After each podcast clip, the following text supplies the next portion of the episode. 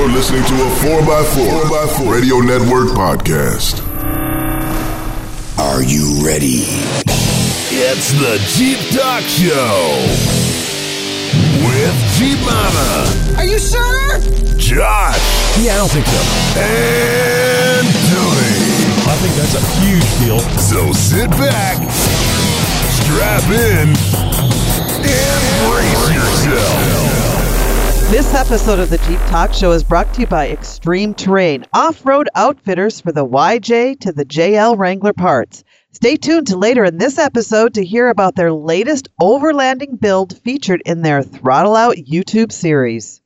Hey, you know, it doesn't matter if you have a Jeep, want a Jeep, or never driven anything but Jeeps. This show's for you. Josh, Tammy, and myself are here to inform and entertain you while we talk about Jeeps. She was yawning. She had no chance of I jumping in there. I with- was- I You- almost she's did it. Caught off sleepy already. the show is just starting. This isn't a good omen. Omen. 11:30 at night. Never remove the veil.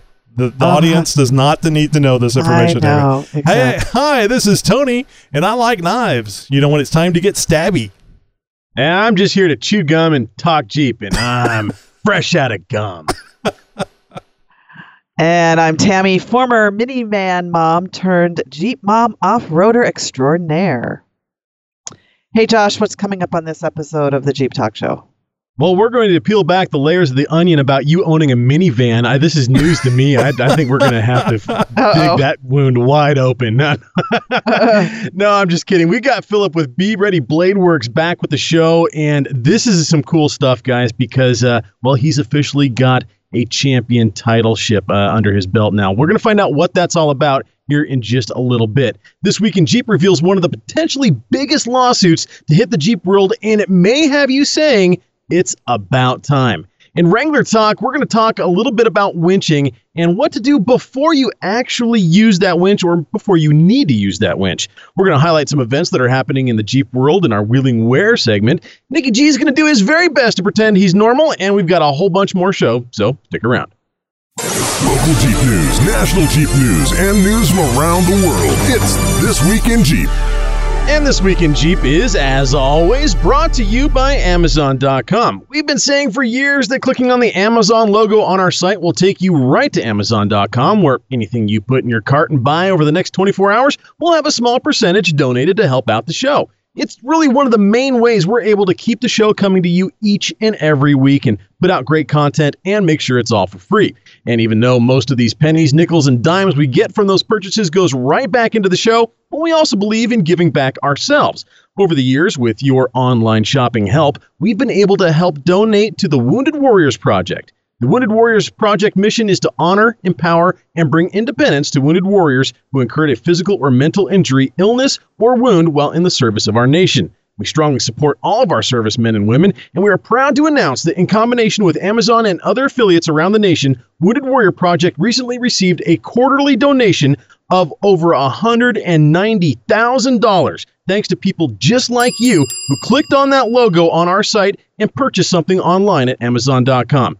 To date, Amazon has donated a total of almost $4.5 million to Wounded Warrior Project Incorporated and over $134 million to all charities worldwide. So, once again, from all of us here at the Jeep Talk Show and on behalf of the Wounded Warrior Project, thank you for your support. Well, the Evansville Jeep Association's fifth annual Wheelin' for a Cause is coming up next Friday and Saturday. And ordinarily, uh, that's June 21st and June 22nd. Ordinarily, we'd be talking about something like an off road event in our segment called Wheeling Wear towards the end of the show. Well, this time, uh, this is more of a call to action. The event will feature Jeep owners from all over the area putting their vehicles to the test on a course throughout the Interlake State Recreation Area in Lynnville, Indiana. There will also be food and auction, other activities with the proceeds benefiting Mended Little Hearts of Evansville. As with any fundraising event, it takes quite a few hands to make sure everything runs as smoothly as possible. And that's where you Jeepers come in. Organizers are in need of volunteers for a variety of different responsibilities, including the information tent, traffic control, cleanup, food services, sales, and more. If you're interested in helping out, they definitely need your help. And we'll have a link on our site in the show notes for this episode where you can sign up for a shift online.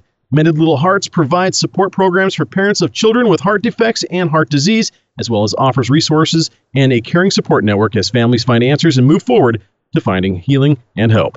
So, good cause, and if you have the time, they'd love your help.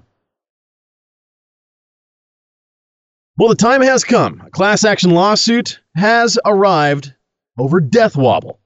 This may have the potential to be one of the biggest things to hit the Jeep world since the advent of the locker. Jeep owners are taking to the courts over what is so affectionately called Death Wobble. The entire web is absolutely ablaze this week with reports about this class action lawsuit that was filed on June 12th in the Detroit U.S. District Court, targeting FCA specifically and alleging that the automaker knew about the issue but neither addressed it nor warned buyers at the time of sale about this potential problem.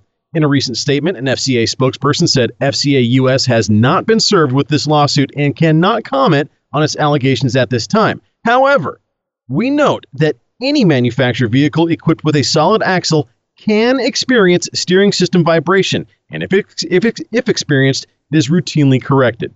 Typically, most reported incidents of steering system vibrations are primarily due to such things like poorly installed or maintained aftermarket equipment, like lifts and steering upgrades. Damaged or worn steering system components are almost always to blame. Even incorrect tire pressure in some cases can cause vibrations.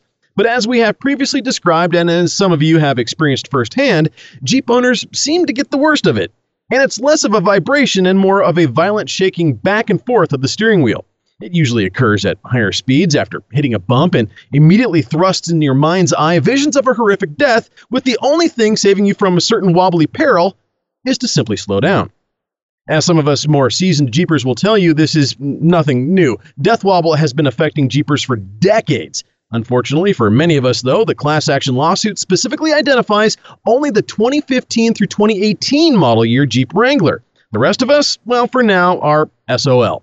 The National Highway Traffic Safety Administration, or the NHTSA, lists numerous complaints of a violent shaking of the wheel in Jeep Wranglers over the years, though no official investigation is presently underway. However, Multiple news agencies say safety advocates in Washington have campaigned for a closer look at the potential issue as far back as 2012. The lawsuit alleges Jeep has replaced steering dampeners for some owners experiencing issues under warranty, but that doesn't really fix the problem all over. Now, throughout all of this, there is no mention of the Jeep Gladiator experiencing problems since it shares the same front axle setup as the Wrangler it's based on. Maybe it'll be just a matter of time for the Gladiator. Who knows? But it will be interesting regardless, however, to see what will come out of this and whether this will set a precedence for future lawsuits or if it just sort of ends up going away. You know, I I have a distinct feeling about this, and I could be wrong, but I I am very passionately uh, a, a, believer in uh, off-road vehicles having a, a solid front axle and not a forgive me piece of shit uh, IFS system. Because I mention that because IFS doesn't have death wobble because what's what's IFS? Uh, independent front suspension. Uh, oh, uh, uh like the desert racers and uh, right. It, it's it's nice and smooth because you need a smooth ride whenever you're you when you're in an off road vehicle, you know.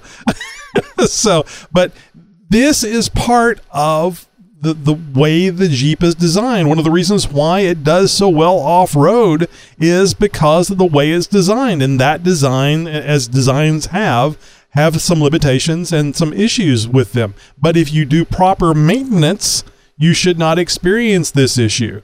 Um, it's it's it, it, it, happens to, to any any vehicle that has a, a, a, a solid front axle. The the geometry, uh, just a, a, small amount of uh, wear in uh, tie rod ends will will can, can cause death wobble.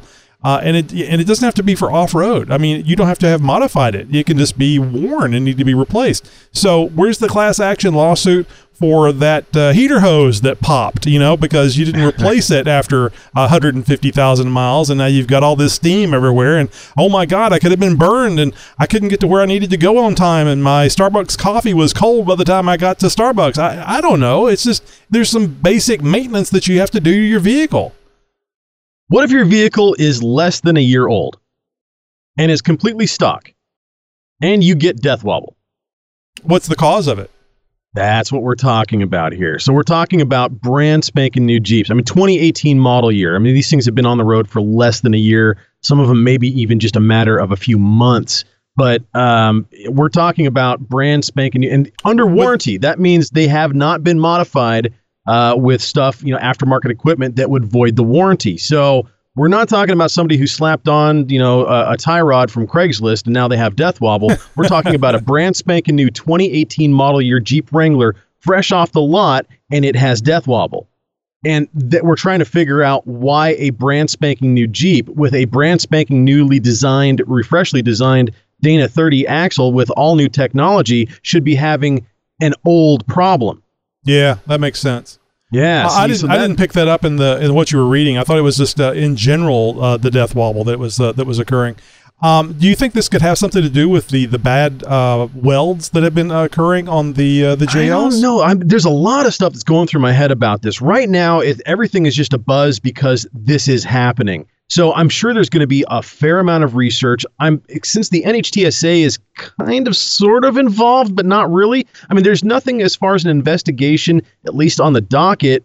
That may change in the near future. I mean, this is fresh news. So the dust hasn't even really settled yet from just the the headlines coming out about this yet. So I think there's going to be a lot of developments coming out over the next couple months about really the the finer details in this. We're going to hear a little bit more about specific cases, I believe. And I think we're going to start seeing the really the Pandora's box opened up as far as Death Wobble goes, and this is going to really start focusing a lot of attention on Death Wobble as a whole, Yeah. and and really you know uh, bring that awareness to the older Jeep owner, you know the the guys who own Jeeps that are 20, 30 years old and stuff. Well, I think we reported on this a number of years ago about Congress actually taking up. Uh, they were looking at taking up. Uh, uh, uh, getting rid of solid front axles on vehicles because of the death wobble situation. That might have been the 2012 thing that you were talking about in your report. I, I was looking back on this because I didn't think that you were just talking about one year old vehicles. Uh, I see where it says 2015 to 2018. And, and a thing comes to mind is I wonder how many miles people have put on those vehicles because if you're talking 150,000 miles or more uh, from 2015, because there are people that put a lot of miles on vehicles, then death wobble is more more likely uh, uh, more likely to happen because of wear on the front end components. Hundred percent agree. Everything you were talking about earlier, I couldn't agree with more. Because yes, I mean, even like I said in the uh, earlier in the segment here, you know, one of the main reasons for death wobble is worn components. Yeah. And and that's just something that people don't really think about when it comes to maintenance. Well, I don't have to maintain my steering. That's something that just always works. You know, it's I don't have to change the oil in the in the steering because it doesn't have steering. You know, you, you know that that sort of thing. It's the mentality of well, it's not a like I got to rotate my tires Right. or or you know get an oil change every three months. You know, thing like that. It's sort of it's always worked. It's out of sight, out of mind, and a lot of people don't know how it works, and you know all that sort of stuff too. So there's a lot of factors here going around all of this, but I, ultimately, I, I'm really curious to see some specific case studies here. I just hope it's done done uh, scientifically and factually and not emotionally. Well, if the NHTSA gets involved with this and it actually goes to this uh, the phase of investigation, we're going to see exactly that. Well, it's time to take a quick turn of the rumor mill. Word on the street and off the trails is that the Ram 1500 will likely be sharing the new 3.0 liter Eco Diesel with the Gladiator. Sources close to the rumor are saying this is all but verified, and even if it does happen, it's not going to be until the Ram pickup has several months of sales under its belt. I'm guessing because they don't want to uh, really do any in house competition. They want to get the Ram out there, get the diesel established with the pickup, and then, oh, yeah, by the way, uh, here's this other awesome pickup that we've got here under this other brand, and it also has the same engine. You might want to pay for that too. So, uh, really cool stuff here. I'm really going to be curious to see what sort of news pops up around this here over the next year as we uh, we get closer to the end of the year and another model year comes up to uh, comes up uh, you know in, in the in the lineup. Um, there are also rumors and pictures circulating that some recently posted spy photos of a Wagoneer prototype is running around. Well, unfortunately, if you were using your eyes when looking at the photos and not your butt, you'd probably clearly see the pickup bed over the rear tires and not a uh, shape of an SUV, as it were. Now, what these vehicle paparazzi clearly don't understand is that it was likely just a test run of Ram's new version of the midsize Dakota, which is rumored to come back as early as 2021. So uh, if you're uh, seeing those headlines, uh, just take a look at the pictures and you'll clearly understand. Oh yeah, that's not a Grand Wagoneer at all, nor could it be. So- now this one is a little bit less of a rumor and more of a hey, that's pretty cool. There is a new Jeep themed bar in Toledo, Ohio called Wheelin' on the Rocks. Looks Sweet. pretty cool too. Always lots of Jeeps out front, and they even have an entire sectioned Jeep on the wall that's been cut in half and made into wall art. Definitely unique. We'll have a link to their Facebook page and maybe even see if we can't get the owners to come on the show and talk about Wheeling on the Rocks in person. Pretty cool stuff. You know, I'm going to whine about it again. There's another Jeep that they cut up and can't I be know. made into an off-road vehicle. Which reminds me, I was hearing, uh, I was listening to uh, uh, the uh, this week in Jeep uh, uh, deal that you uh, mentioned uh, way back during, uh, I guess, February during Super Bowl when they took the uh, the Gladiator and crushed it, and then show Oh, and came out with, and how horrible that was. Just just hurt me. Garnered a lot of reaction. That Yeah. that everybody kind of had something to say about that and, it- commercial. and it's kind of like this, you know, where they they and, and I'm sure this was probably a total Jeep and it was all messed up on one side, and they said, hey, let's cut it in half and hang it on the wall. But still, it bothers me. Damn it, that's a Jeep that could be out, you know, going around off road or uh, even cruising the mall. I'm with you, man. I'm with you. But nonetheless, it is some really cool wall art. I want to see the rest of this bar in person. If you know anything about Wheeling on the Rocks, if you've been there, maybe you know the owners or something like that, by all means, get in touch with us. We want to hear about it, and we want to uh, we want to get in touch with those people, see if we can't get them on the show. And if you have a news tip or response to any one of our stories, be sure to let us know. Don't delay. You can do it by phone or by email. Just head over to jeeptalkshow.com slash contact. Find out how to reach out to us. We definitely want to hear from you. Hey, coming up a little bit later in the show, we have an interview with Philip from Be Ready Blade Works. Stick around. You're listening to a 4x4 Radio Network podcast. Shut up and listen. Shut up So shut up. You don't shut up. Shut up, Shane. Hey, shut up and listen. It's time for Wrangler talk. It's time for G Mama. Tony and Josh, uh, gosh, about a month ago, I won my winch. It was the Quadratec Q Performance Stealth winch. And um, I had the guys at Adrenaline Off Road help me install it. And later, when I, um, I think it was on one of my off roading um, events I went to, I was told that you need to, and I'm not using the proper terminology here, but you need to pre winch it.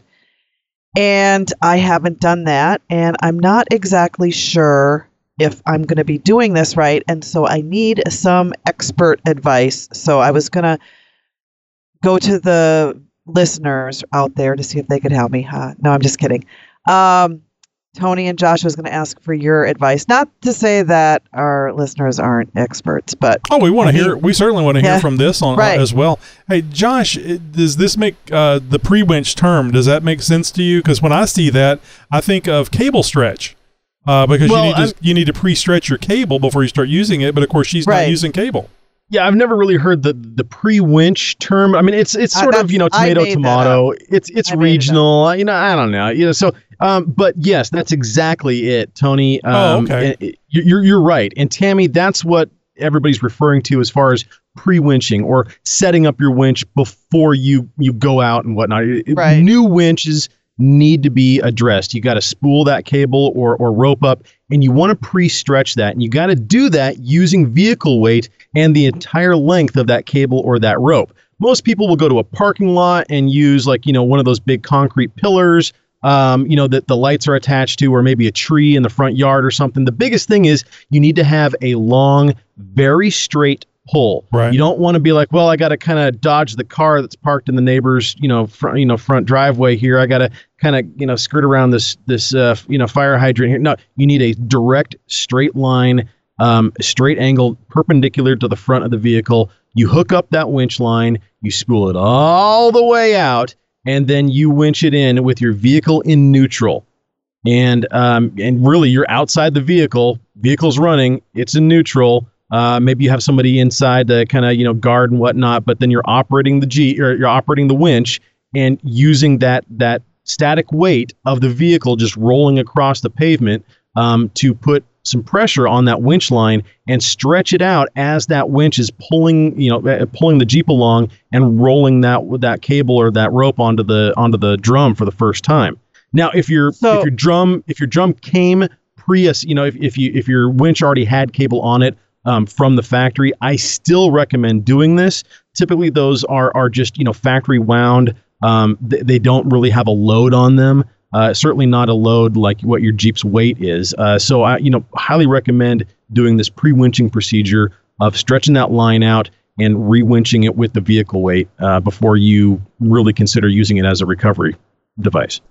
So I was looking at some videos um, online, and one of the guys, when he was pulling out the line, he was just pulling it. I thought you would have to use um, the little handheld device, or No, so no, you put it in neutral.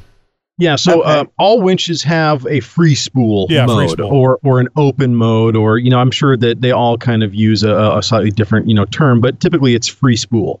And and what that does is, is Tony's right again, just sort of puts the winch in neutral. And you're able to just grab the end of that cable, whatever end you have, whether it's a hook or a closed loop system or something like that, and just walk it out. And Right. y- yes, there are winches that have a very fast spool out. I know uh, Warn Zeon um, series, I think, claims to be one of the fastest line out winches that are that are out there. But you know, you really want to do this aspect, this part of pre-winching, how to set up your winch and everything by hand. You want to do that. You, d- you don't need to use the motor, and honestly, it's going to be a lot faster, anyways, to just walk it out. So then, okay, you walk it out and, you know, you're in a straight line. You hook it up. Of course, use a tree saver if you're using a tree. Hmm. Now, Now you're probably you- going to have to back the Jeep up a little bit. You're not going to be exactly 50 feet or 75 or 100 or whatever Right. your cable length is. You're going to be about 15, 20 feet away from that tree when you hook things up. And then you're going to have to back things out very slowly. Your spool, you're going to be, you know, wound out and everything, or you could leave it, you know, free spool and then just slowly back the Jeep out until you get to that point of where, okay, I'm, cr- I'm creating that, that static pressure now. That line is coming off the ground. I'm, you know, putting some tension on it right? We'll go ahead and put the Jeep in neutral and begin winching. And, and, and it might be a good idea to have a buddy with you. You could do it yourself from inside the cab, but I recommend, you know, being out with a set of gloves, you know, um, a couple few feet away. guide?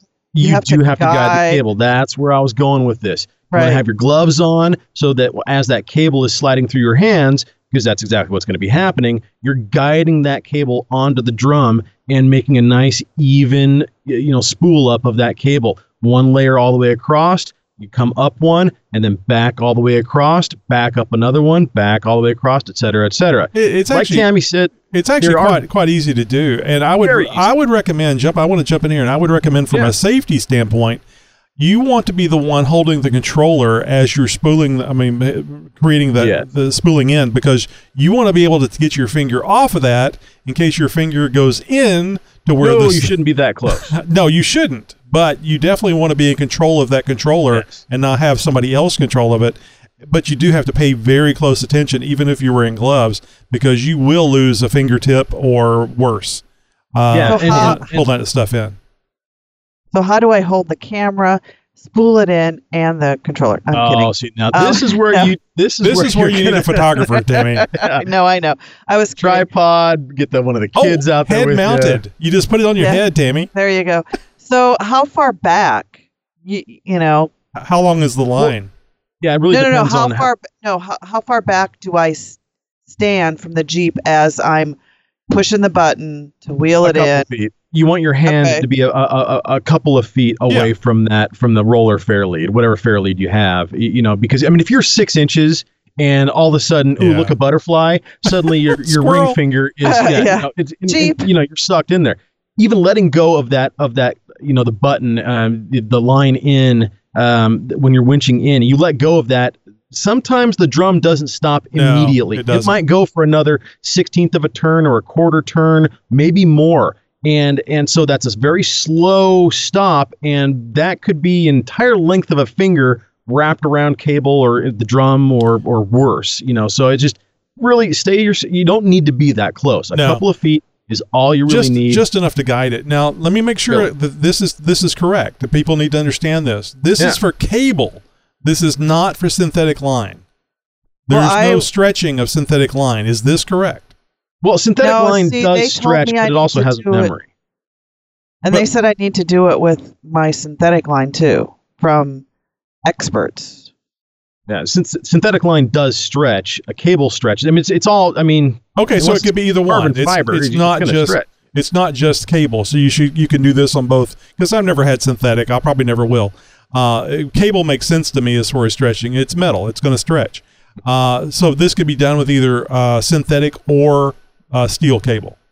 should be done with either Okay. synthetic or, or cable. Yes. Okay. Now it, you don't have to do this every single time that you go out. This we're talking about brand spanking new winches or a brand spanking new winch line. I Yeah. mean, let's say your winch is ten or fifteen years old, but you just snapped your line on the last outing, and you and you you just got your new your your new cable in the mail. Um, this is something that you have to do, even though your winch is old. Your line is new, and so you got to stretch out that line and get it onto the drum. So the, again, it's all just about uh, you know new winch line procedures, uh, how to get things all set up. Now, what happens if you don't do this? What what can happen to the cable or the synthetic line if you do not go through the this procedure? Well, I mean, we can go into you know multiple scenarios, but I mean, your worst case scenario is that line's going to snap, and and if you've ever seen the horror videos online of a winch cable snapping, it will cut a vehicle in half.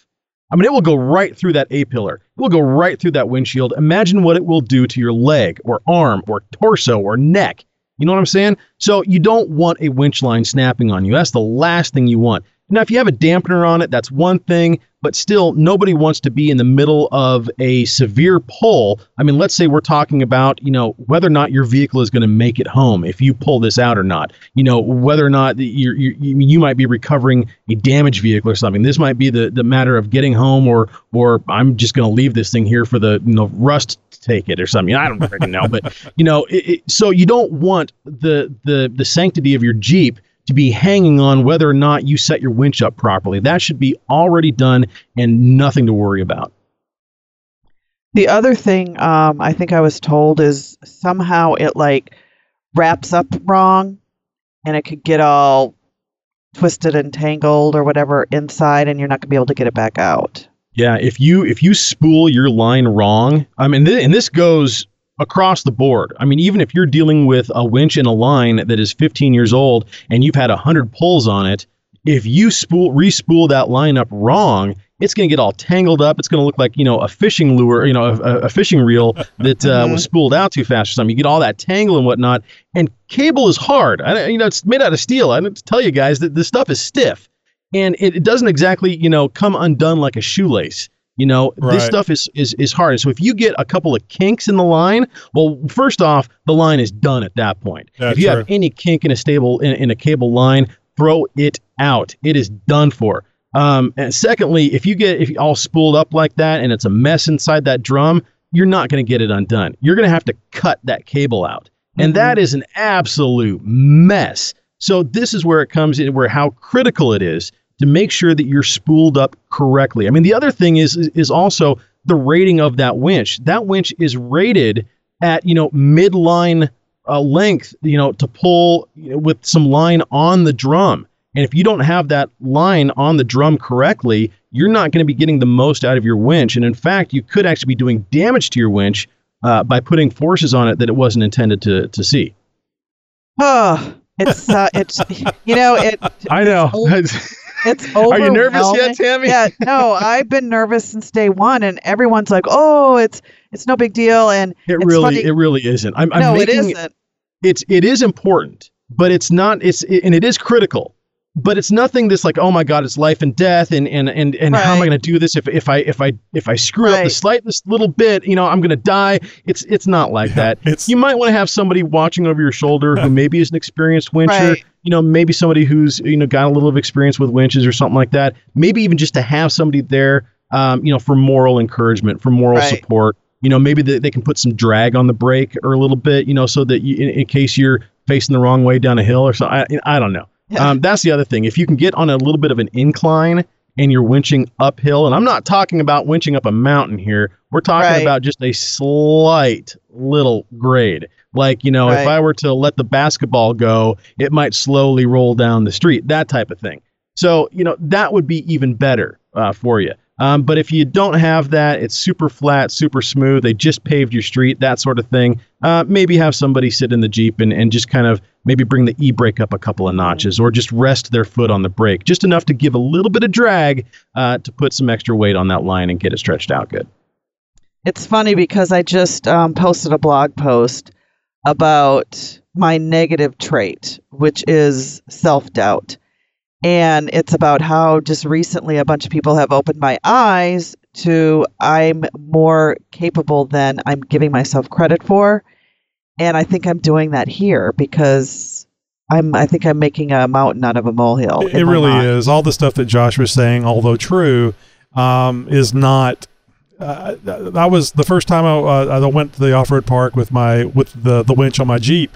Uh, we hooked it up to a tree and uh, I, I drug it 100 feet and it was done. Uh, Right. And, and I, I used it. Uh, um, uh, yeah, I actually used it at that park and I was literally dragging my Jeep across the ground because the, the, the Cherokee that was stuck in the mud was had more the the friction was greater weight than Mm-hmm. what my Jeep weighed, and it, it worked fine. Everything was just fine on it. Winch is great, and actually, I need to. I still haven't. Uh, uh, from the last time I used it, I still haven't rolled it back up like I'm supposed to. Which is another thing I wanted to point out to you, Tammy. That if you use your winch, especially the synthetic, it's going to get dirty, and you're going to have to spool out that whole 7,500 feet to clean it. Because I know how you are about dirty things. I know. I like cleaning. and, and you know, it, it just like with the high lift jack, I was like, oh my god, you know, because everybody talks about how dangerous and stuff it is. Yeah, they are. You got to respect you know, it. It's like a gun. right. It, it- And- it can hurt you, you- but most likely it's just Right. a tool that you can use. Right. And you know, after I read the directions and read the directions and watched videos, and then I did it for the first time myself, I'm like, oh, it's not, you know, and that's where it for me, it's like, okay, Tammy, calm down. It's Get out of your gonna be that head. hard. Yeah. Right. Exactly. if it was that dangerous, there would be a class action lawsuit going against it. right. right. You know, so, you know, Tammy. th- Anytime that I'm um, encroaching on a subject that I don't know a whole lot about, or something that's new to me, I do a lot of research. I've talked about on the show for years about the importance of research, and I know that's a term that people typically, you know, they think of. Oh, research. I'm a scientist, and I'm going to have my pocket protector and a lab coat, and you know, no, no. We're talking about you know watching some videos, watching, you know, reading some tutorials and stuff, Right. seeing how other people are doing it. Once you can teach yourself a little bit about what to kind of expect and kind of see the mechanics of how things are working and how things are done, you're you're you're instilling confidence into yourself that you didn't know you had or Right. didn't have until you get through some of this research and have an understanding of sort of how things are, how things work, and how to do things and stuff like that. So, anytime somebody, and I recommend this to anybody out there who is uh, has a little trepidation as to, well, I don't know if I want to get into that. Do some research, teach yourself about it, and you're going to find at the end you're going to be a lot more confident about the subject, and you're just going to be a lot easier to make some decisions. The only problem I have with doing research is it's a lot like reading instructions. And God knows I don't want to read instructions. RTFM, Tony, RTFM. well, Josh and Tony, thank you so much. And I'm hoping to get to it this weekend. You know, it's Father's Day weekend. And oh, Yeah, yeah. So, um, anyway, thank you guys, and um, I'll keep everybody posted, and hopefully, I can find a photographer to videotape me or get a helmet cam, so we can. well, I want to report, Tammy. I want to know what Yes. happened, and I certainly want to know because I, I, I'm sure we have uh, a listener out there that's concerned about doing exactly what you're concerned about. So we need to hear back from you to let these people know uh, that it wasn't that bad. The emergency room wait was not that long. No, and it may be different in your I area. only cut off. I only cut off three fingers instead of you know five. So I just lost the pinky, so it's all good. yeah, I never used it anyway. right, exactly. Except for those pinky promises. Well, folks, coming up later in the show, we're going to be hearing from Nikki G. Hey, it's Ali from Canada again. I uh, wanted to let you know I'm breaking the law. Shh, don't tell anyone. It is Uh-oh. illegal to hold your phone in Canada, or at least in New Brunswick, and drive. So uh, instead on being on my car audio, uh, I'm going to hold my phone, break the law. No one's around. Don't worry. I won't get caught.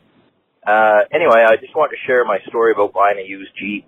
Uh, my first uh, Jeep, my, actually my TJ, went out to buy it, and the, the guy, as I looked underneath of it, uh, told me that he would just part it out if I didn't want it. That uh, he didn't need to sell it. That it was probably worth more in parts, and that uh, you know uh, I could I could probably just part it out, and, and he I didn't need to buy it. And, and the more he pushed me, the kind of red flag went off in my head. But uh, I didn't really know what I was looking at. I didn't take a mechanic with me or have a mechanic look at it as Josh suggested. I had to look to see that the tank plate was pretty much completely out holding on by whatever and that's and it got worse from Yeah. there. Maybe right, he should have put it on his phone audio or his Uh, car Ah, audio. just pull o- pull over where you got good service. You know, Oh, this is a good spot. Pull over. And you know, no, there's I'm, a, there's I'm, a, I'm with that. Hold on, hold on. I got I gotta give props to Allie for for. I mean, despite you know breaking the law, he did the right thing by by not using the speakerphone. Because we all we all know the speakerphone doesn't exactly go too well sometimes, uh-uh. and uh, but well, even not using the speakerphone sometimes doesn't go so well either. So, Allie, I want to hear the rest of that story. Dang it! Oh, that sounded like uh, sounded like we were getting to the good part there. I heard something about a license plate and rusted through, and I, I'm sure it's Oh, going downhill there was from a- there. there was another minute of these things like I was so Oh. stupid, blah blah blah blah blah blah blah, and then and then there was a bright light, and We I just, to get him on the show. so we know this guy's got a Jeep story to tell. So. I just want to say it's not against the law to make the call when you're not driving. so you can you can use the phone, but we uh, really appreciate you you know taking the time to you know break the law for us. You know, I was when he said breaking the law, I kept uh, thinking of uh, Beavis and Butthead going breaking the law, breaking the law. Well, we got some reviews over the last week, Tony. Some people reached out to us and uh, gave us a little pat on the back. and I, well, I know after what was that last week, a week before, where we had a uh, our first two star review or something like oh, that. was, That was- one- I think it was a one star. Was it a one-star yeah, review? You know, Oh, grandma's uh, grandma's podcast or how something. are we, what are we down to? Four point nine star now rating. yeah. So I thought this I thought this uh, was was hilarious. Uh, Petty one eleven, uh, one thousand one hundred and eleven, uh, gave us a five star review. He says, "Please don't track me down." I think there's a Tammy implied there.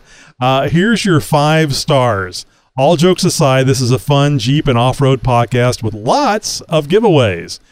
we certainly thank you for calling, for giving us I wonder a, why he, he or she doesn't want us to track them down. well, Tammy, it was kind of scary. You were talking about going after that uh, that person that gave us the bad review last week. Oh, oh, okay. well, I was gonna give him a, a, a Jeep sticker. ah, yeah, that's right. right. Um, right upside the face. I was just going Right, to say, exactly. I, I, I think the police would have problems with exactly where you were going to stick it, though. So, but yeah, you know, reviews are like that. Some of them are good, some of them are bad, and uh, you gotta you gotta take what you get. So recently, uh, Rick H on the Jeep Talk Show Facebook group uh, uh, had received. He said he had received his Jeep Talk Show sticker.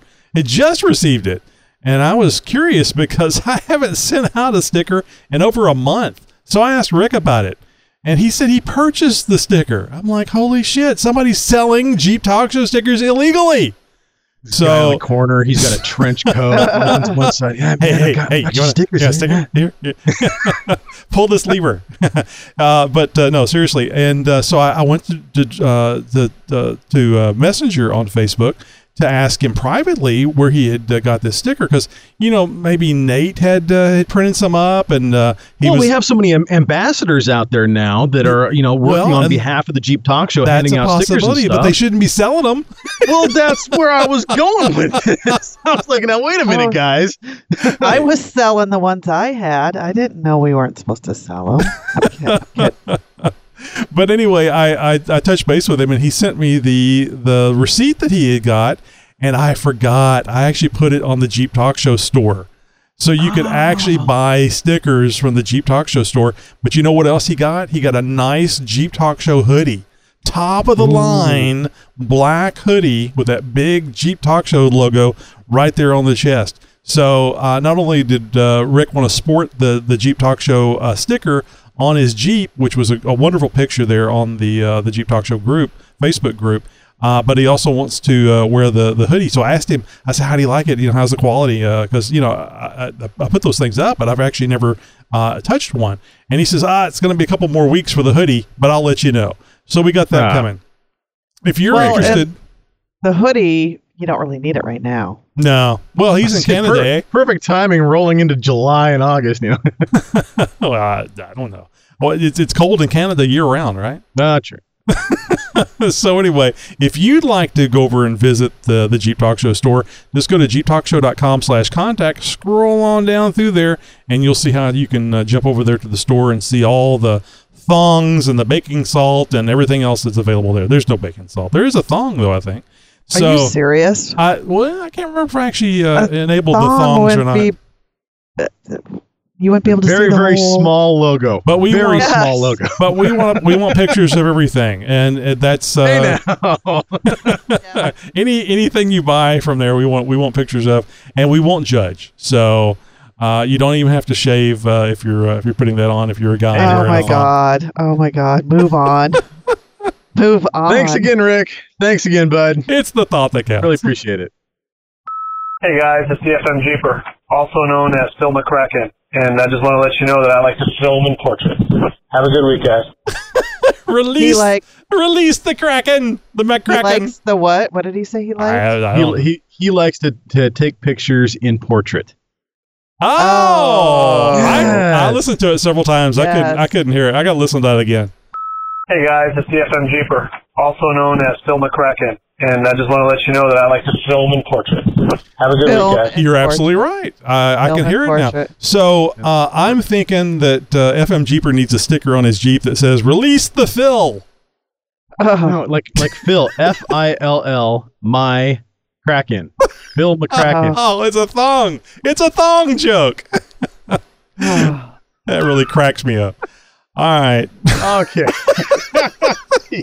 and we just lost half our listeners. That's the last Yes. 30 seconds. Good night, folks. oh, this is good stuff.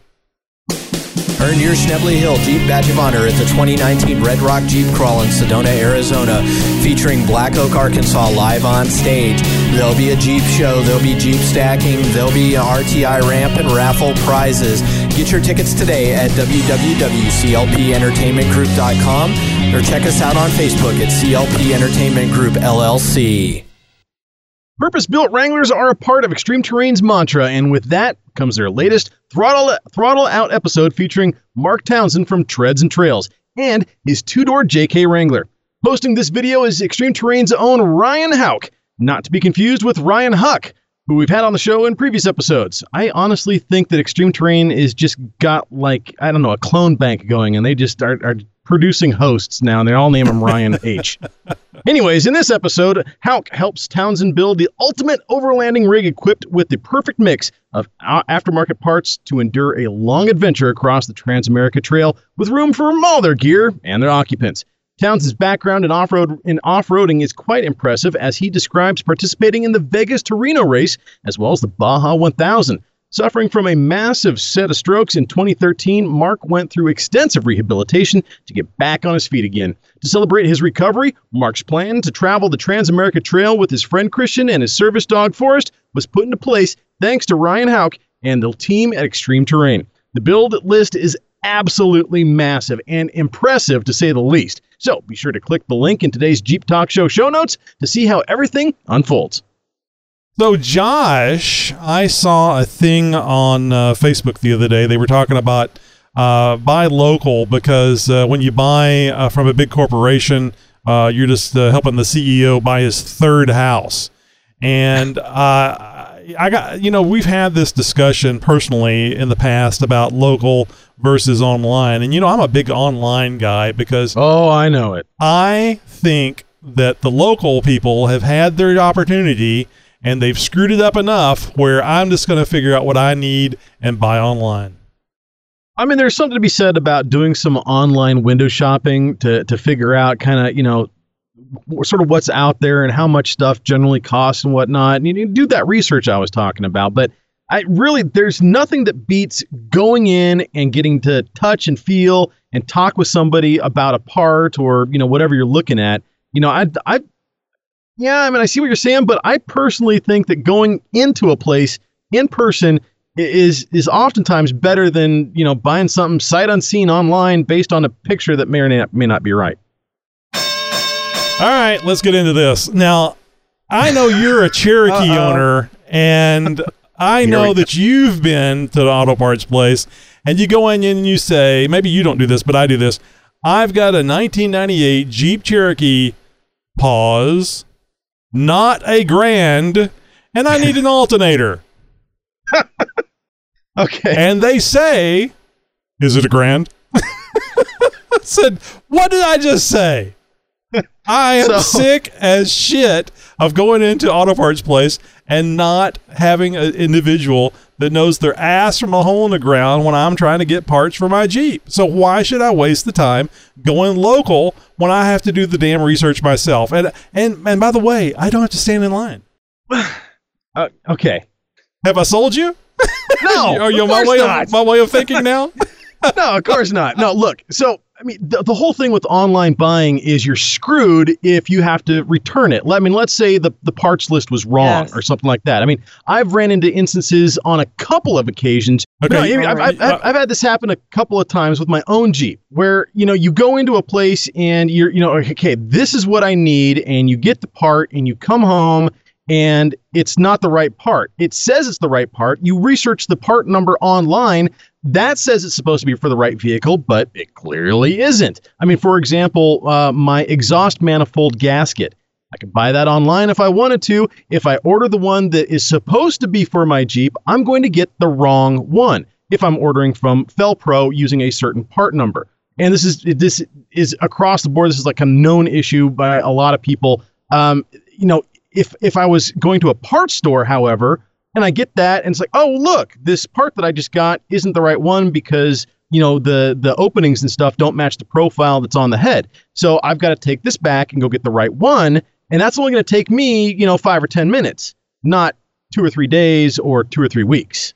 Oh yeah. Now but- waiting waiting in line for two or three minutes is a lot better than waiting for two or three days or two or three weeks to get a part swapped out. Right, but I think the the amount of time that you go back and forth uh, to and waiting in line at the uh, at, at the auto parts place or wherever you're going local, uh, it's going to be two or three weeks time collectively where you could just been Oh, sit- sitting there in front of your computer ordering online and uh, more than nine times out of ten getting the right part. And I, I, and I will mention that uh, I do a lot of dealing with Amazon, and Amazon is they'll send me the, the part out right away overnight if they got if they if it was their mistake sending the, the wrong one to me, and give me the refund when I get the other one sent back in. Or, or a lot of times they just say keep it.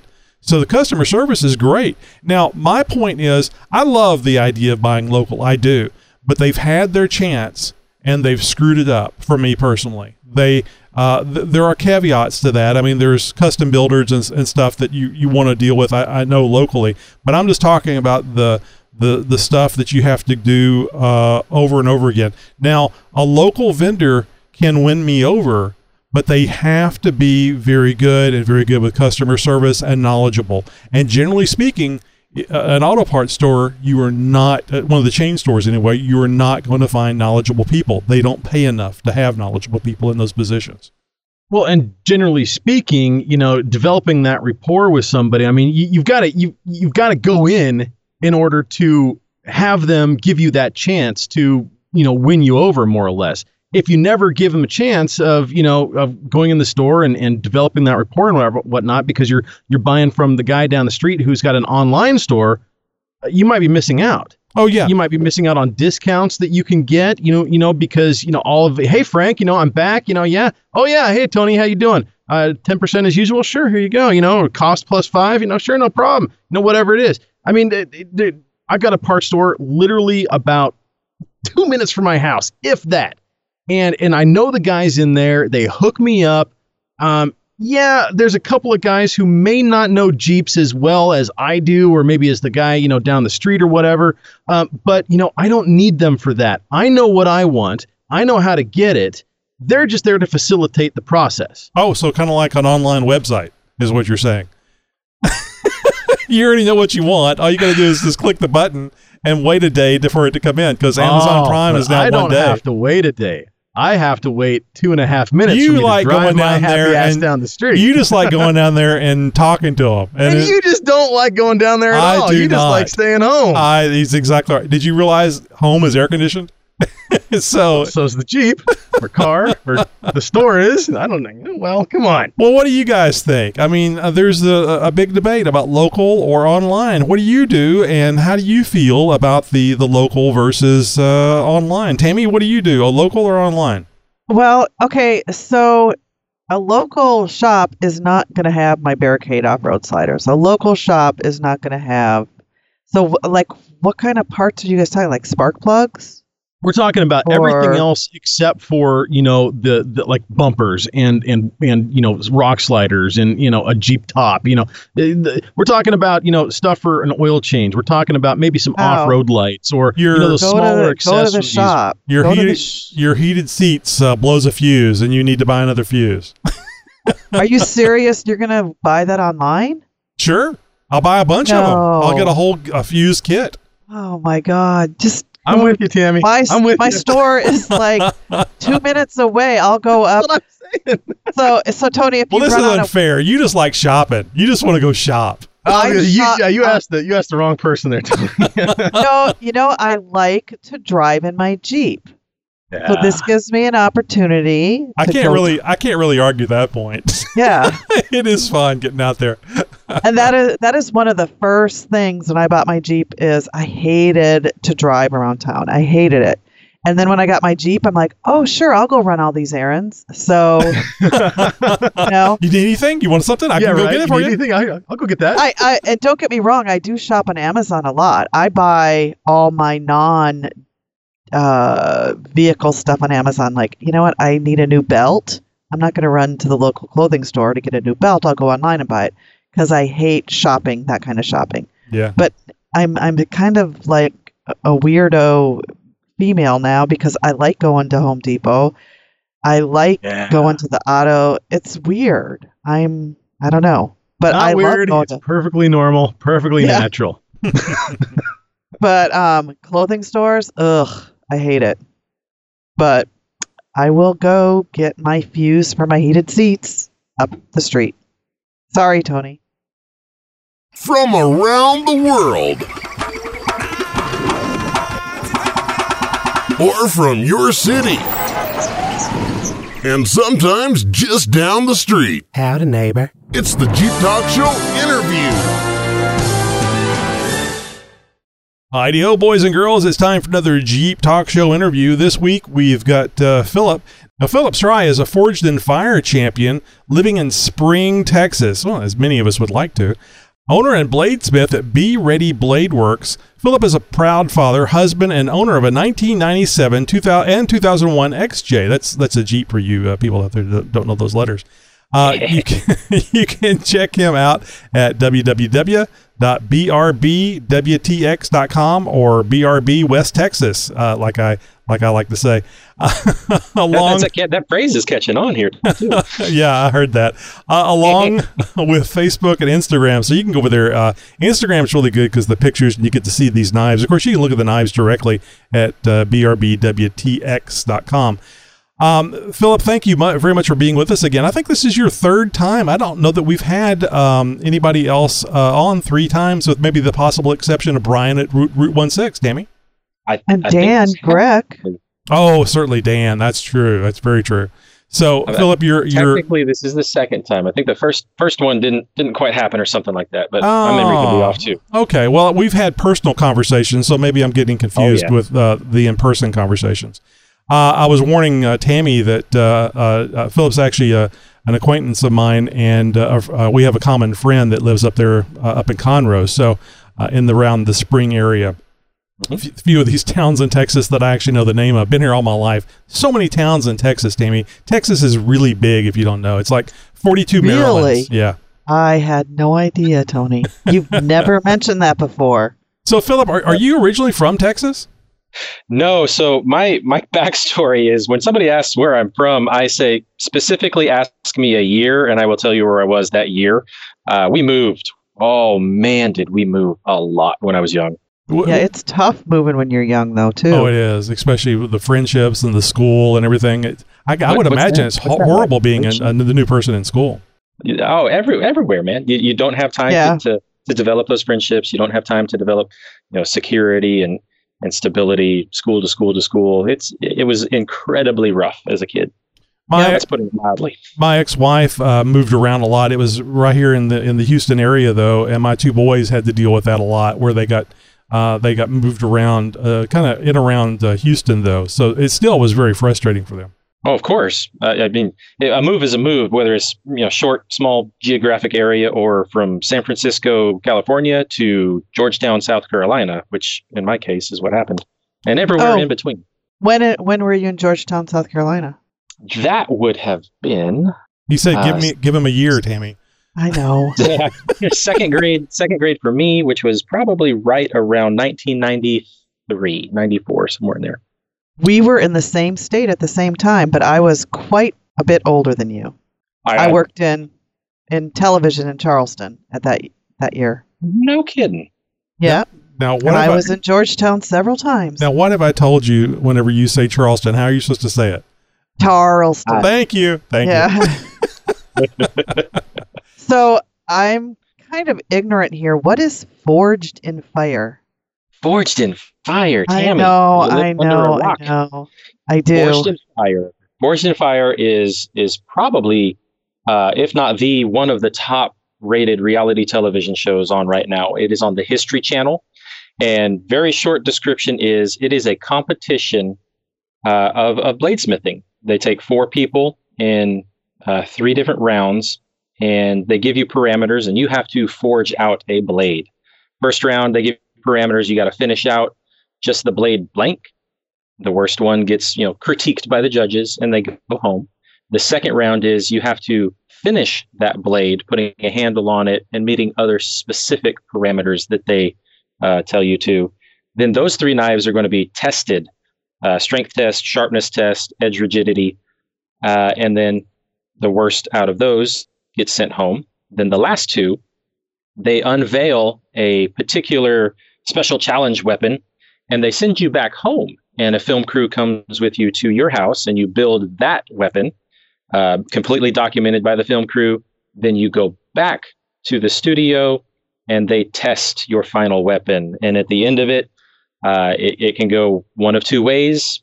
Both perform excellent and the judges will make a decision or you can have you know catastrophic failures or, or votes of no confidence in which one of those weapons failed uh, physically. And then at the end, you are left with one person standing, and that person is the Forged in Fire champion. Now, uh, when we uh, we actually requested you to be on, uh, whenever you had uh, posted that this episode that you were on was airing, and we specifically got you on after it was aired so we could talk about it. Uh, yeah. Because this event actually took took place quite a while ago, didn't it? Yeah, it did. So the the first round, uh, I flew out uh, just before Christmas of last year, and filming the first round took you know roughly three to four days, and I got back right before Christmas. Uh, at that time, I knew that I was in the finals, so Christmas was a little exciting this year, trying to keep my mouth shut but being happy at the same time. Uh, and then uh, the film crew gets to the house here January second, and we film the building of that. Uh, I can't remember the exact date. I think we were done the sixth. Let me think here. There's second, third, fourth, fifth. We were done the fifth. and then I was on a plane on the seventh going back. Uh, so for those of you that don't know, this is filmed up near New York City uh, in Connecticut, and get there on the seventh, and then they actually give us a free day. So had had some time to actually go into New York City and, and see some sites, Oh, which nice. I've never never been to New York City. So that was pretty awesome. I've been to the Yeah. Statue of Liberty, but that was from the Jersey side when I was a kid. So getting to go into the city and see some sights was was really really rewarding.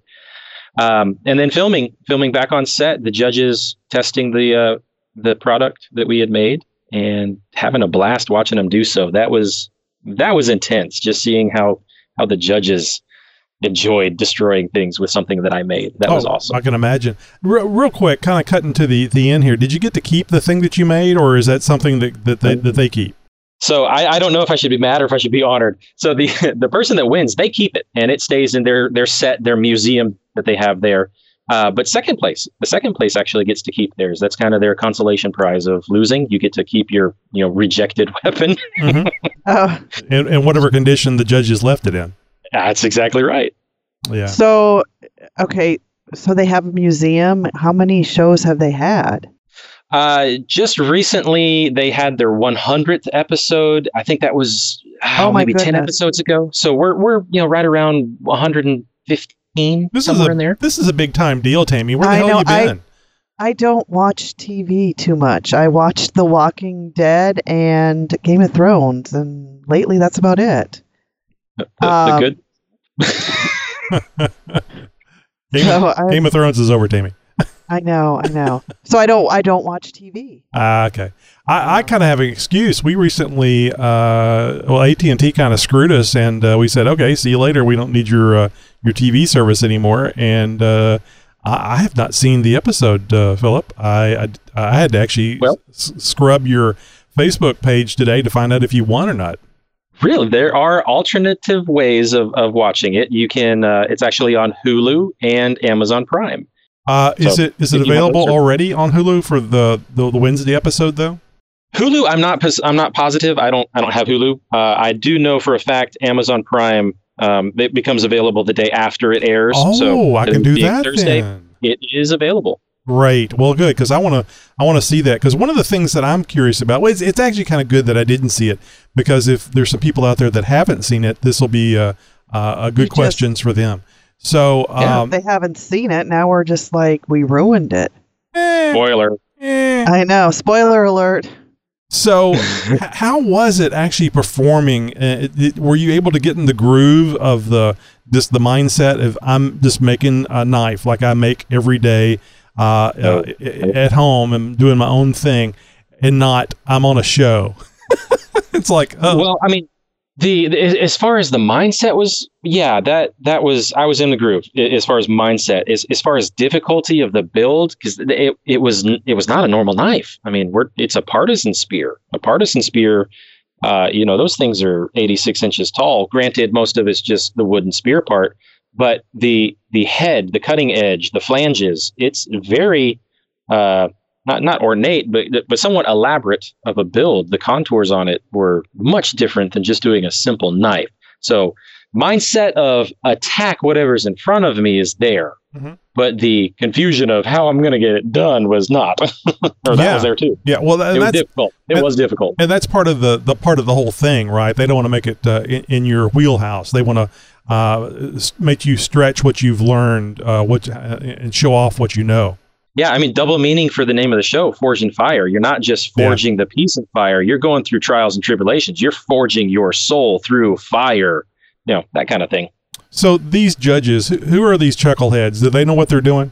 Oh yeah, they know what they're doing. Cool thing is, they're you know sometimes they have alternating judges. Uh, I was fortunate enough to get uh, Ben Abbott, who phenomenal guy.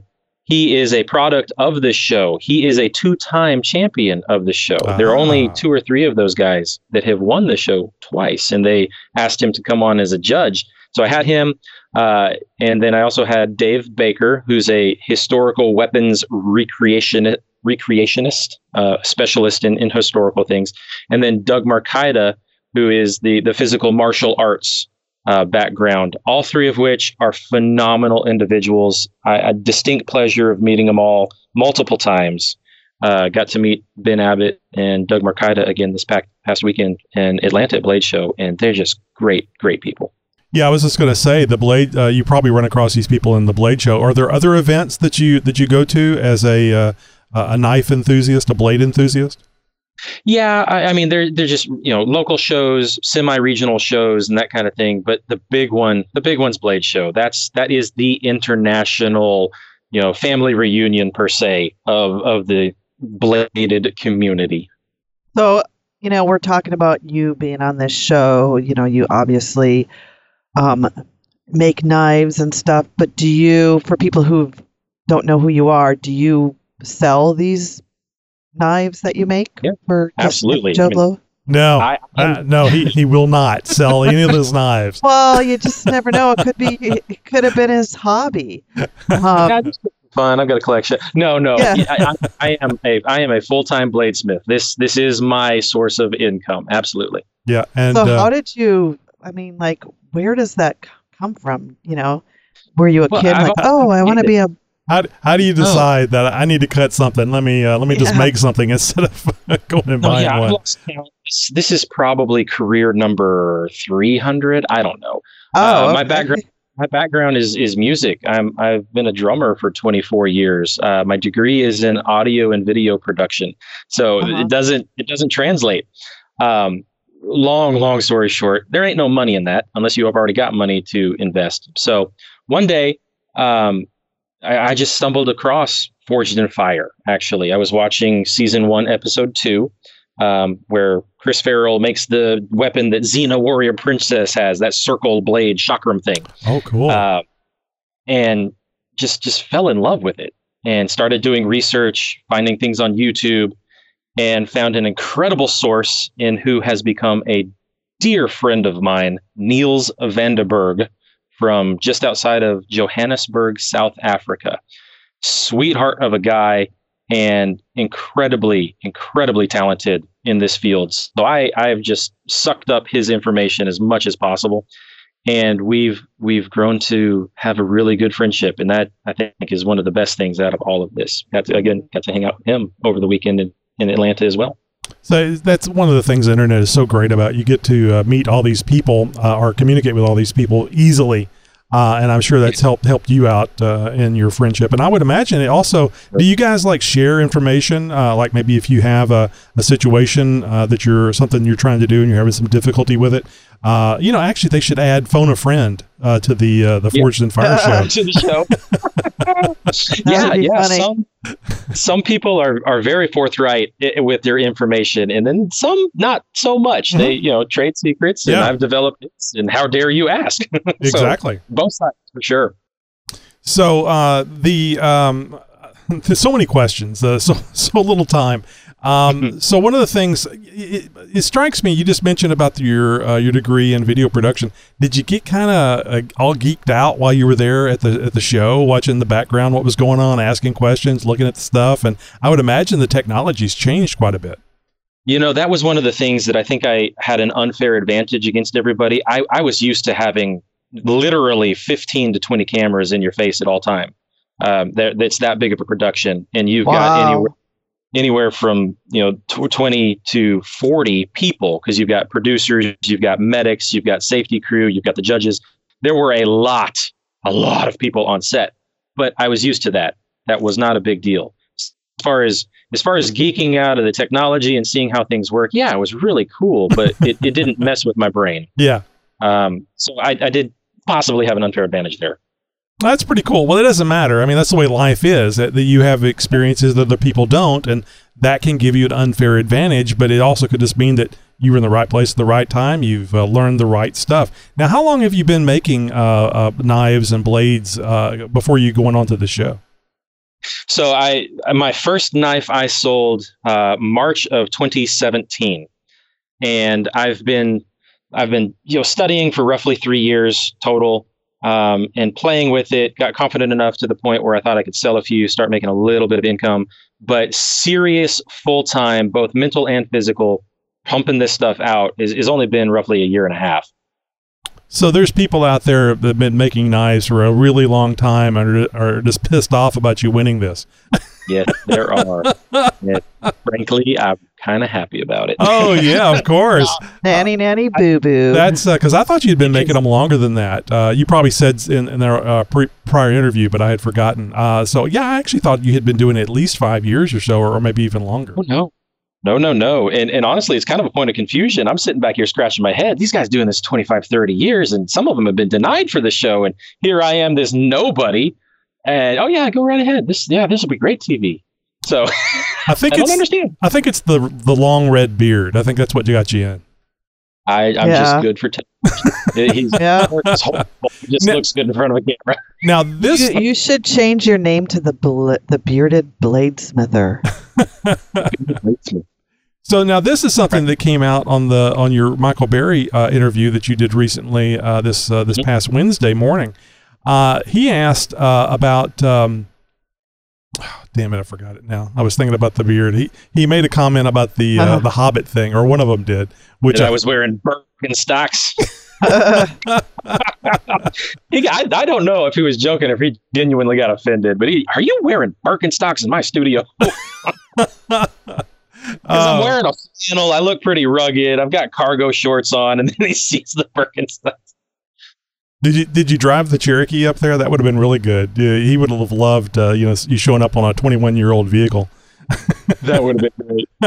no, I, I took the Volkswagen. Ah, well that Birkenstock makes makes sense then. I'm imagining a Volkswagen uh, Beetle bug. So one of the things uh, that I would think is the the best about winning uh, this uh, Forged in Fire episode would be the notoriety, your your name and your company's name out there. Now this the show just aired this past Wednesday, and it's so it's only been a couple of days. Have you noticed anything uh, happening? The the, I, I know you've gotten a lot of congratulations. I saw that on Facebook. But as far as a business aspect, uh, what's going on there? You know, it, it hasn't been as you know I, lofty dreams and whatnot. It hasn't been as as crazy as I thought it would be, but there has been a definite noticeable uptick in business for sure. Um, but you know, it can always be better, right? oh, of course. Um, also, too, the, the the you don't get to keep the the blade that you make or the spear in this case, but you do get to keep the the grand prize money. Now, correct. Did they did they wait and pay you uh, on the the day after they air the uh, the episode, or do they pay you up, uh, way back when when you won? no, they, they don't they don't pay you way back when because because then you can breach your contract. But hey, I got the money. And then you know legal problems and all that. Oh. so I I I have been told, and I'm trusting that you know they cut the check the day after the episode airs, which would be today. So I, I am anxiously camping out in front of my mailbox. Oh man! I would See, I was say- joking. I didn't think that, that. I figured they paid you after they said, "Yeah, you're the champion." No, Mm-hmm. they're cut. Oh, gee. So they're cutting checks every week. not not only do they make you you know, you know torture you in waiting to say anything, they torture you with the income for sure. yeah, because you couldn't say anything since uh, since January on this. I mean, uh, all the stuff that was going on. I mean, uh, and, and you're there when people get cut, so you know that you're progressing on. Oh, just amazing! That's going to be so frustrating. Oh, um, so uh, one of the things I heard on the Michael Berry show, uh, they were asking you about uh, how you got on the show, and I thought your your statement was very interesting. Oh, I don't remember what I said. I'm, uh, uh, you I'm one of the stupid ones that applied or something like that. Yeah, no, it was that was it. It was that they usually headhunt. Uh, I think is what you said. They headhunt these people to come on the show, but that's not what you did. Yeah, well, and I, and I'll, I'll let me clarify a little. They they take referrals and they headhunt, and uh, it, it's rare. They do take some people that just say, "Hey, I'm stupid enough to apply." They take them, but it is rare. Most everything is referral and headhunting. Well, and I would think, and I, and I don't, I haven't been keeping up with the show, uh, and probably no way for me to know, but I would, I would think that the people that they let in that have requested to be on aren't grand prize winners.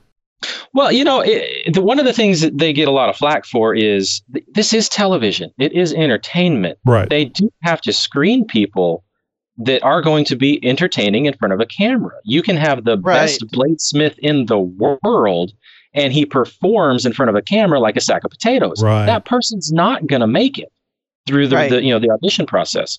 So one of the that's one of the things I have going for me is I perform as a bladesmith like a sack of potatoes, but I'm very energetic, so I'm good in front of a camera. Uh, that that's one of the things I get a lot of flack for. But people need to keep in mind it is entertainment. It is television. Not saying it's scripted by any means, but it is entertainment. So there was nothing. Uh, there was nothing made up about the the effort that you went that you put into uh, to Oh to, no, to make I, this I put everything. I put everything I had into that. I did my absolute best. I am very proud, very proud of my limited skill, my limited time in developing that skill and that product that I put out. It's you know a lot of people will find a lot of fault in it, and I take that criticism with an open heart and open mind because it did have problems. But I am incredibly proud of what I created. So, uh, wh- what did the judges do to your uh, your blade, and and how did it fare? I would imagine it fared well.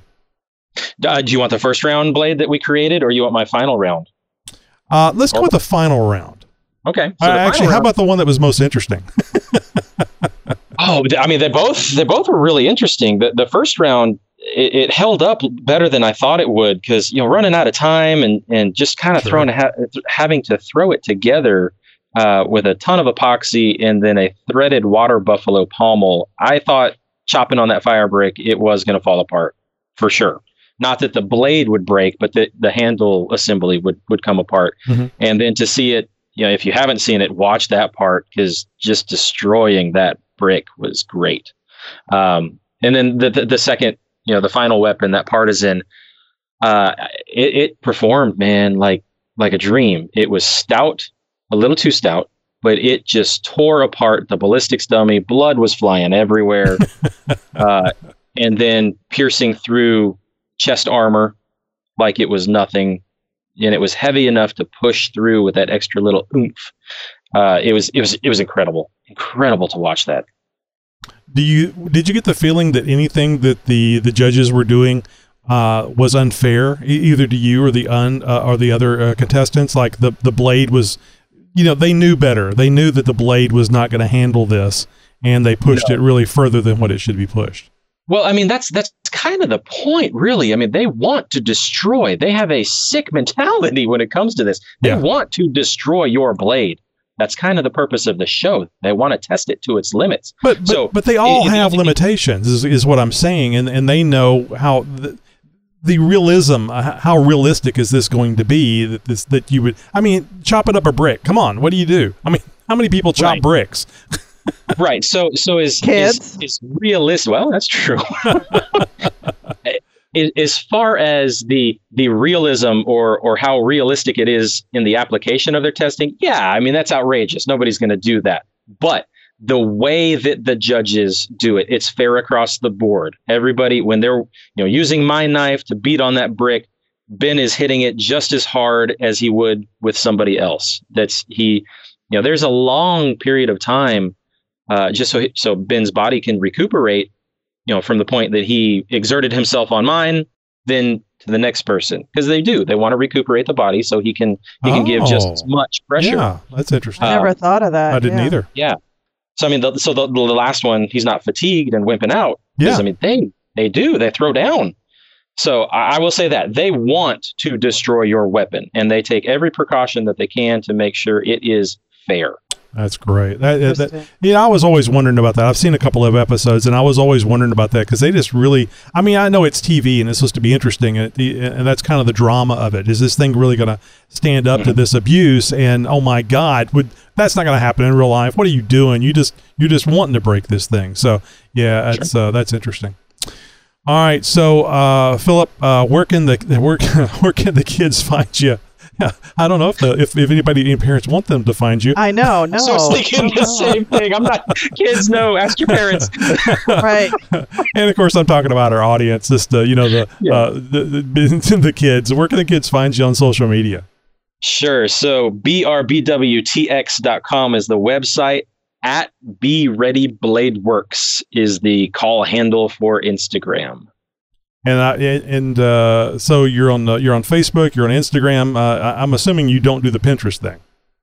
No, everybody tells me I should, but I just can't figure it out. My Well, wife keeps telling me, and I'm woman. saying I'm not a woman. I'm not going to be on Pinterest. You know, you would be surprised at at how big Pinterest really is. It is. I've run across some of those Yeah. some of those searches. there's a market. I just don't know if it's a knife market. I don't know.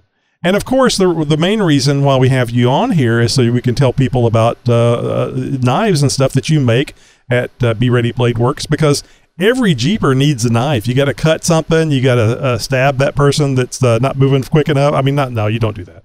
Uh, but you, you need a knife when you're on the trail because there's no telling. It's a great tool to have. And you can go over to uh, Be, Be Ready Blade Works, BRB West Texas, WTX.com. I heard Michael Berry say that, by the way. He's copying some of the stuff on the show. Did, did you notice that they, I don't know if you, if you hear this in the show or not, but they do a lot of this in there. Oh, and, and you know, and I, I just, I was like, you know, those bastards, they're copying me because I think we've been on longer than them. Okay, you need to just go to Google and um, search Pinterest and knives. You will be surprised. Okay. Very I will- I will do surprised. Uh, don't let her sway you. Uh, Oh, Anything to make a buck, I'll check it out. oh, and yeah, by, exactly. And and also too, we don't want to forget about this, uh, Philip. You were very kind enough to give us a, uh promo code, uh, so people can get some uh, little something something from your site, a little uh, a little bit off. Uh, tell us about that. Yeah, I- I'll do two. You know, just general standing promo code, 10% off if you use the promo code Jeep. And since Father's Day is coming up, getting a little close, I can't guarantee it's going to get to you by Father's Day.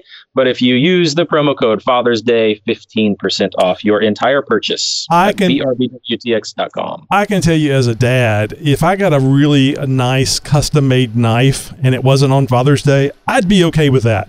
yeah, I'll wait a little. I'll wait a little. Absolutely. And and, and uh, Philip has some beautiful knives over there. Uh, go check it out. Have a look. Uh, did uh, Michael Berry ask to keep that knife that uh, he took the picture uh, with you in?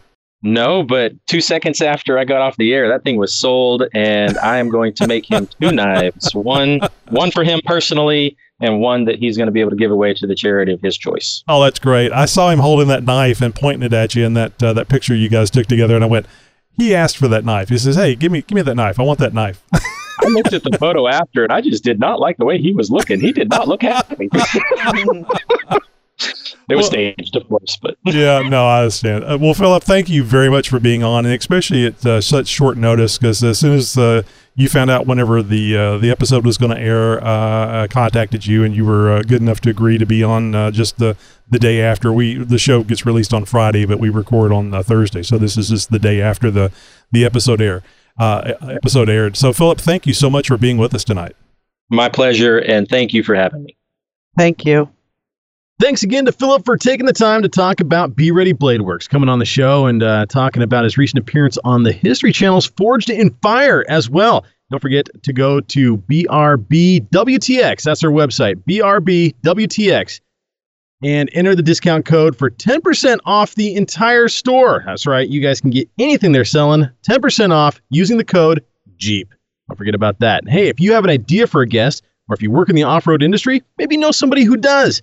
Maybe you yourself would like to be a guest here on the Jeep Talk Show just to tell your own Jeep story. And trust me, we want to hear it. Go to jeeptalkshow.com slash contact right now and share your idea for our next great guest. Who knows? Very well, could be you. And coming up next week, what start, started off as a simple, unreachable fishing hole led to a custom fabrication shop that has been building unstoppable off road Jeeps since 2013. Trend Center Customs is going to be with us and tell us about their amazing story. From the mind of Nikki G. Hey, this is Nikki G, and uh, I've got a little bit to add to the uh, air compressor conversation. As a lot of people know, some of the newer Kias don't come with a spare tire; they come with just an air compressor. And wandering through the junkyard, I found a Kia that had an air compressor in the trunk still. So I bought it for five bucks, and I've got to tell you, that has been one of the best air compressors I've ever used. Not the best, but it's up there, and for five bucks, you can't beat it. I've often thought about getting the CO2 tank, like FM Jeeper stated, and uh, I like the fact that you could hand it off to a buddy. And I was just wondering uh, where I can find one. No, not a tank. A buddy I could hand it off to. All right, boys and girls, I'll uh, chat you later. You have a good one. Bye. I was trying. I know it's been a lame week. I was trying so hard to figure out a a, a joke that he was going to do about the Kia. You know, I was thinking about you know you put the Kia in or you know something. Oh, so yeah, okay. And and it was I just I didn't see that coming. Left field. Good job. I'm gonna look into that. Actually, I I, I am kind of mind blown right now that that Kia would do something like I that. had, I had not heard about that before. It was very interesting. What are you supposed to do with an air compressor if you have a blowout? You know, you got you got a you know a lag bolt sticking through your sidewall. What what are you supposed to do with that? An air compressor? Uh, But, uh, you got to pull over every so often. right. But no, I'm, I'm curious to see what kind of output those things have, what kind of duty cycle, all, all that sort of stuff. So, uh, yeah, thanks for the heads up, Nikki G. You might have to do a little write up on that. So one of the things I always think about whenever we're talking about air compressors, as far as a, a inexpensive air compressor, and I'm seeing this thing is is currently unavailable. So I don't know if it's if it's uh, still even available out there someplace, um, maybe under a different name. But the one I got, and I know everybody knows about this one. Uh, you guys, I, I'm sure you know about it. The Masterflow uh, MF one zero five zero tire inflator. The I don't have a price on it because it's not available on Amazon right now, but it seems like it was around fifty, less than sixty dollars. And this thing it has a gauge. It's uh, you you can clip it straight to the battery. Uh, it has the retractable uh, uh, line on it. Uh, it's the coiled, you know, one that the uh, coils back up. It's great. It's very nice, and I, I, I actually got it for uh, the fam. So whenever they need to uh, air stuff up, uh, it- frankly, they just wouldn't pay attention to how to use the air compressor out in the garage. So I got them this one. so I, I would just use the air compressor, but they don't want to find the fitting that goes on the end of the hose and turn it on, you know, all the stuff. There is a um, another manufacturer. Basically, they just slap their name on the exact same thing. It's the Q Industries M50 Superflow high volume 12 volt air compressor, um, and you can find that for about twice as much uh, as as the one that Tony's talking about, and it's the exact same compressor. Is it hundred Um, bucks? It's 114 on Amazon right now My with free shipping. They have t- they have 10 left in stock. Yeah, I these got things are mine. nice. I, it, it- they really are. This is I have the exact same compressor, uh, and I've been using it for, geez, the better part of seven or eight years. Uh, it's never let me down. Uh, it's, I mean, the thing puts out. I mean, I, I air up um, all all four of my 33s from 10 pounds to to 35, and it takes me about 20 minutes. Uh, 15 to 20 minutes. Yeah, I mean, you're sitting there, you, you clean up, maybe eat a sandwich, uh, you know, that sort of thing. You're just kind of BSing, anyways. Not really that big of a deal. Um, so, uh, yeah, I mean, is it going to give you the performance like a tank will, like a CO2 tank? No. Uh, but it comes with a case, has everything you need, it performs, and it's reliable. Uh, and I bought mine through Walmart online Yeah. of all places for 60 bucks. So you Uh, bought and- online. You didn't just go to the Oh, store, just Josh. two miles down the road. I know, I know, I know. Gosh. Immediately, as soon as I started talking, I knew his mistake. However, the air compressor I had before that, uh, which I was using on my 31s and the 28s I had before that, the stock tires, um, I, I, I bought from a store. I went in and, and bought it, and that was just a little Harbor Freight compressor, and, and it did. It served its purpose, and uh, it eventually found itself a new home with a new Jeeper, and uh, they, they I hopefully passed it on to somebody else too. So looking online, I see that uh, masterflowair.com, uh, they have the Tsunami MF1050 30 amp 3500 refurbished. So I bet you they don't make these anymore, but you can get a refurbished one for forty nine ninety nine over at the masterflowair.com. And I, I think everybody here, I, Tammy, I don't know if you have any uh, experience with this thing or not, but this is like the universal go to portable air compressor uh, for your, your Jeep tires. This is this the the really nice, inexpensive uh, uh, air compressor. They have a an upgraded model, the uh, the MF 1089, uh, which I might look into. Actually, it looks uh, it looks pretty stout. Oh, we're getting I into fl- numbers again. I know, I know. We're gonna have to start a whole other segment about Think air of it- compressors. Think Dang of it like shopping, Tammy, and these are prices. Then you need to know what the numbers are. Those little prices things. Hey, Tammy, this is Rick, wannabe Jeeps photographer, and I heard you're looking for a photographer. I don't know. I could be the guy. Let me know when your event is. If I can work it out and be there, I will be there. Between your F bombing and my woo, people want to know what in the world's coming through the woods, Adam. All right. Great show as always, guys. Love the Jeep Talk Show. Stick it in my ear hole. He said ear hole. He said Yeah, ear he hole. did say folks. ear hole. He did Yeah. say ear hole. Yeah, he has that South Carolina, North Carolina accent. You know, I've actually met Rick um, when I went to Uwharrie the first time. He's an awesome guy. His family's great.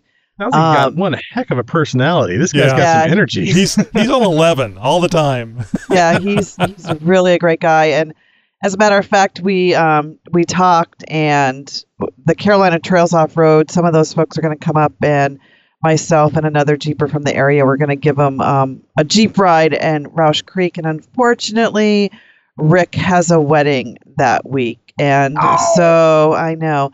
So the next time I go to Uwharrie, I think I'm going to plan on going to Uwharrie every year um, for their spring invasion. So maybe Rick and I can hook up then, um, you know, because he's all the way down in the the Carolinas. So it's kind of a, a hard Well, a hard. If, if he's going to be your photographer, he needs to come to you. Damn it! And congratulations, Rick. so, oh no, he might he might just be working a wedding. yes, yes, he's, That's he's the already joke. married. That's the joke. already married and has several kids. Everybody, Great. everybody panics. Everybody panics. Never been divorced. yes. So it, it could be his second wife. You never can tell. and he, he takes great pictures, um, and I'm sure he can videotape just as well. Okay, class, it's time for a review. Let's check it out. Check it out. It's time for Jeep Mama's product review. Yeah, what is it and why do I want it? Well, this one is um, an update. It's my Barricade Rock Sliders. And um, I know I discussed, I think it was last week, Now about more rust. yes. Um, they actually are have held up great when it comes to the rust, um, except for you know when you you scrape the the bottoms with the powder coat off with the rocks. Um, but I just wanted to do an update review on this since I've had them for several years now. They've held up really good, and um, you can get these barricade rock sliders um, from Extreme Terrain for three hundred and twenty dollars. These are for the JKUs. Um, they make them for the two door model as well, but I'm d- talking about the four door JKUs from 07 to 19. Um, they're textured black powder coat finish, and actually, the powder coat has held up so much better than the, bumpers that I have um, except for underneath where I scrape it, but the rust is not spreading like it does on the bumpers. So it's really good. And these are easy bolt on installation. I did them all myself. Um, they're two inch tubular stainless steel construction, and these double as a convenient step. Not all sliders are a convenient step um, but these are, and they provide the side and the undercarriage protection of your Jeep.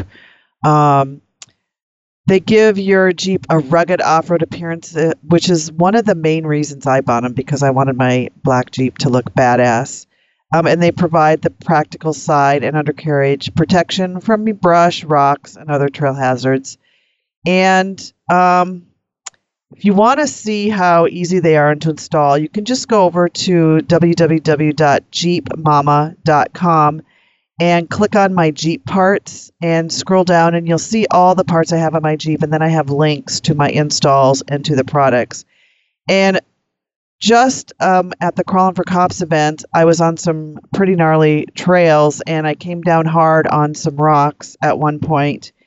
And these sliders actually did save my Jeep from um, some um, body damage because if it weren't for these sliders, um, I probably would have bent up one of my doors.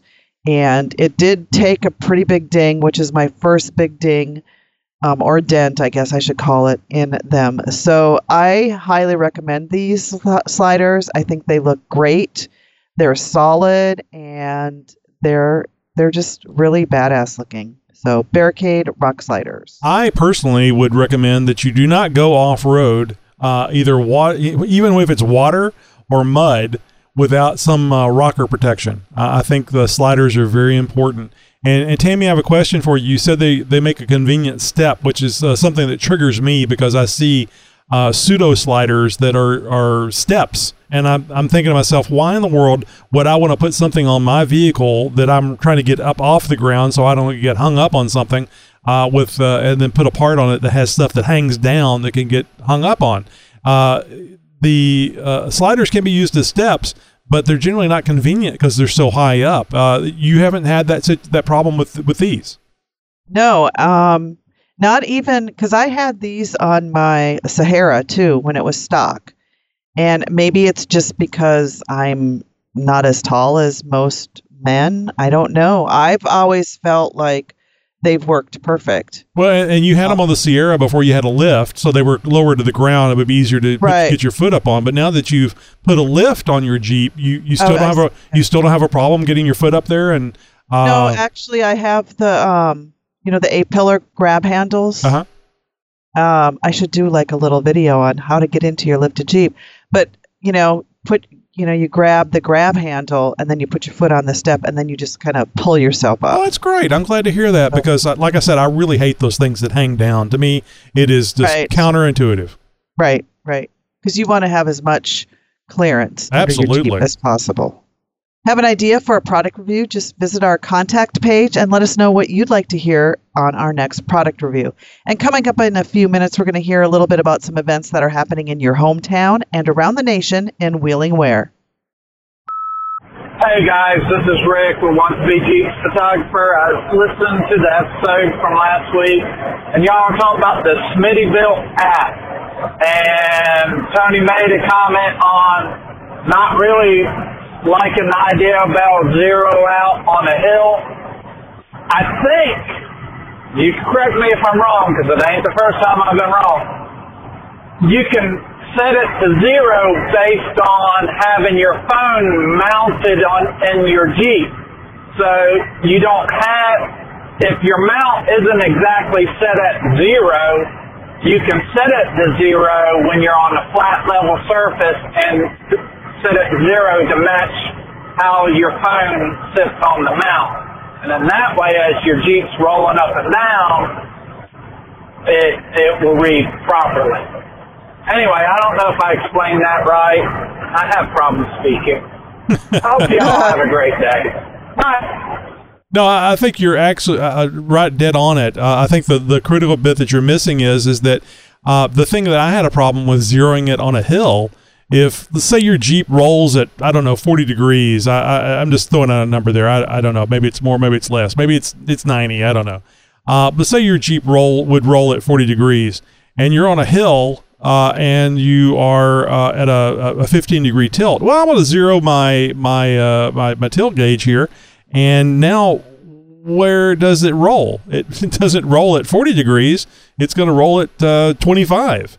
Uh, but if you're if the gauge that shows up on there is it shows the yellow, well, you're not going to even be in the yellow before you're going to roll. So you don't want to be on a hill zeroing it out. You want to be on a flat level surface. But yeah, it's it, it, it's there exactly for that reason because it's on your phone and you need to put your phone in and then zero it for on flat level ground. But not do I, I wouldn't do it on a hill because now the information you're getting is just wrong. Now let's get to some, events from around the world and maybe in your neck of the woods. And don't forget to let us know about an event that you have planned or are involved with or volunteering with or even just know about. Go to jeeptalkshow.com slash contact and click and fill out our Wheeling Wear form. The information comes to us, we get it out to the masses. Coming up July 4th through the 7th, that's going to be a nice weekend event. We have the United Christian Off-Road Alliance doing their Crawl for Christ event in Disney, Oklahoma. And we have the 32nd annual A&A Auto Store Summer Four-Wheel Jamboree Nationals coming up July 12th through the 14th in Bloomsburg, Pennsylvania. Uh, for more information on these events or other events and links to all the good stuff, visit jeeptalkshow.com website for this episode and, well, you get everything you need. That's it for the show for this week, my fellow Jeeper. Until next week, be sure to have our free app for your Android or Apple device downloaded. That way, you get the latest content right away. And as always, thank you for listening to the world's most downloaded Jeep podcast. I had a nickel. Every time I heard a new noise from my Jeep, I'd like to be able to afford a new Jeep.